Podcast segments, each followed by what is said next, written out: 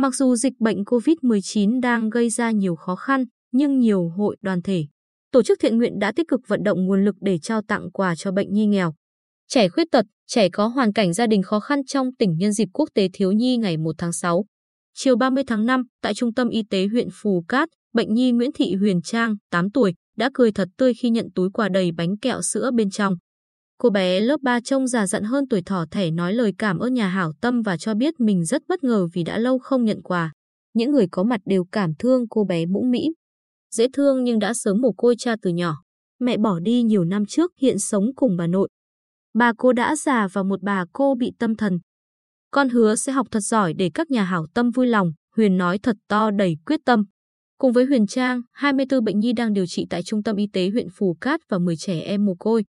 Khuyết tật của xã Cát Trinh và khu phố An Hành Tây thuộc thị trấn Ngô Mây đều nhận quà 1 tháng 6 vào chiều 30 tháng 5.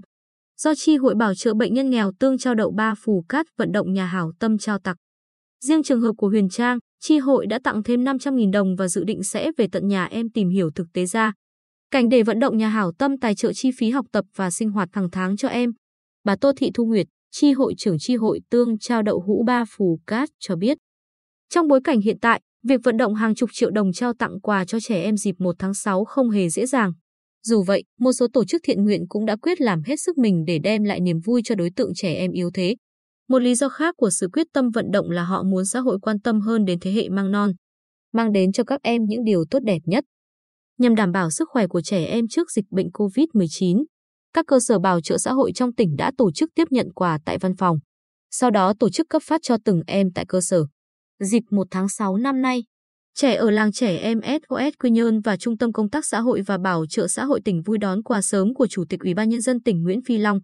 Quỹ bảo trợ trẻ em tỉnh cũng gửi 1.100 xuất quà có tổng giá trị 220 triệu đồng về phòng lao động thương bình và xã hội của 11 huyện, thị xã, thành phố để trao tặng cho trẻ em có hoàn cảnh đặc biệt và trẻ em thuộc gia đình nghèo và cận nghèo của địa phương. Ở đa số địa phương trong tỉnh, các hội, đoàn thể trên địa bàn đều trích quỹ và vận động thêm nguồn lực trao quà cho số em khó khăn.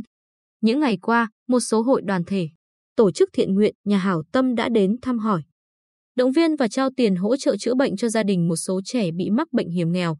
Sáng 27 tháng 5, bà Huỳnh Bích Loan thay mặt Hội Liên hiệp Phụ nữ xã Phước An, huyện Tuy Phước, trao 200.000 đồng cho cháu Nguyễn Minh Quân bị bệnh tim bẩm sinh và mới bị gãy tay. Quỹ bảo trợ trẻ em của xã cũng tặng Quân 200.000 đồng. Ở huyện Tây Sơn, đoàn xã Tây Vinh phối hợp với Hội Liên hiệp Phụ nữ và Ủy ban Nhân dân xã tặng quà cho số trẻ có hoàn cảnh đặc biệt khó khăn trên địa bàn. Ở thị xã An Nhơn, chị em phụ nữ thông tin nhau những hoàn cảnh trẻ khó khăn và tổ chức vận động, quyên góp tặng quà 1 tháng 6. Mỗi năm, Ngày Quốc tế Thiếu nhi 1 tháng 6 ở Việt Nam được xem như một ngày Tết để các em vui chơi, nhận quà. Tháng 6 hàng năm cũng là tháng hành động vì trẻ em, nhắc nhớ mọi người về trách nhiệm chăm sóc, bảo vệ, giáo dục trẻ.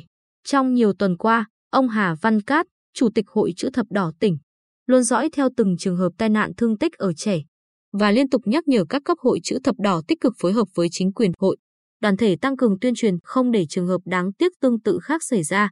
Trẻ em như búp trên cành. Những búp non, mầm xanh cần phải được bảo vệ, nuôi dưỡng để trưởng thành và phát triển. Chúng ta hãy dành sự quan tâm đúng mức đến trẻ em nói chung và những em kém may mắn. Có hoàn cảnh khó khăn, ông Cát bày tỏ.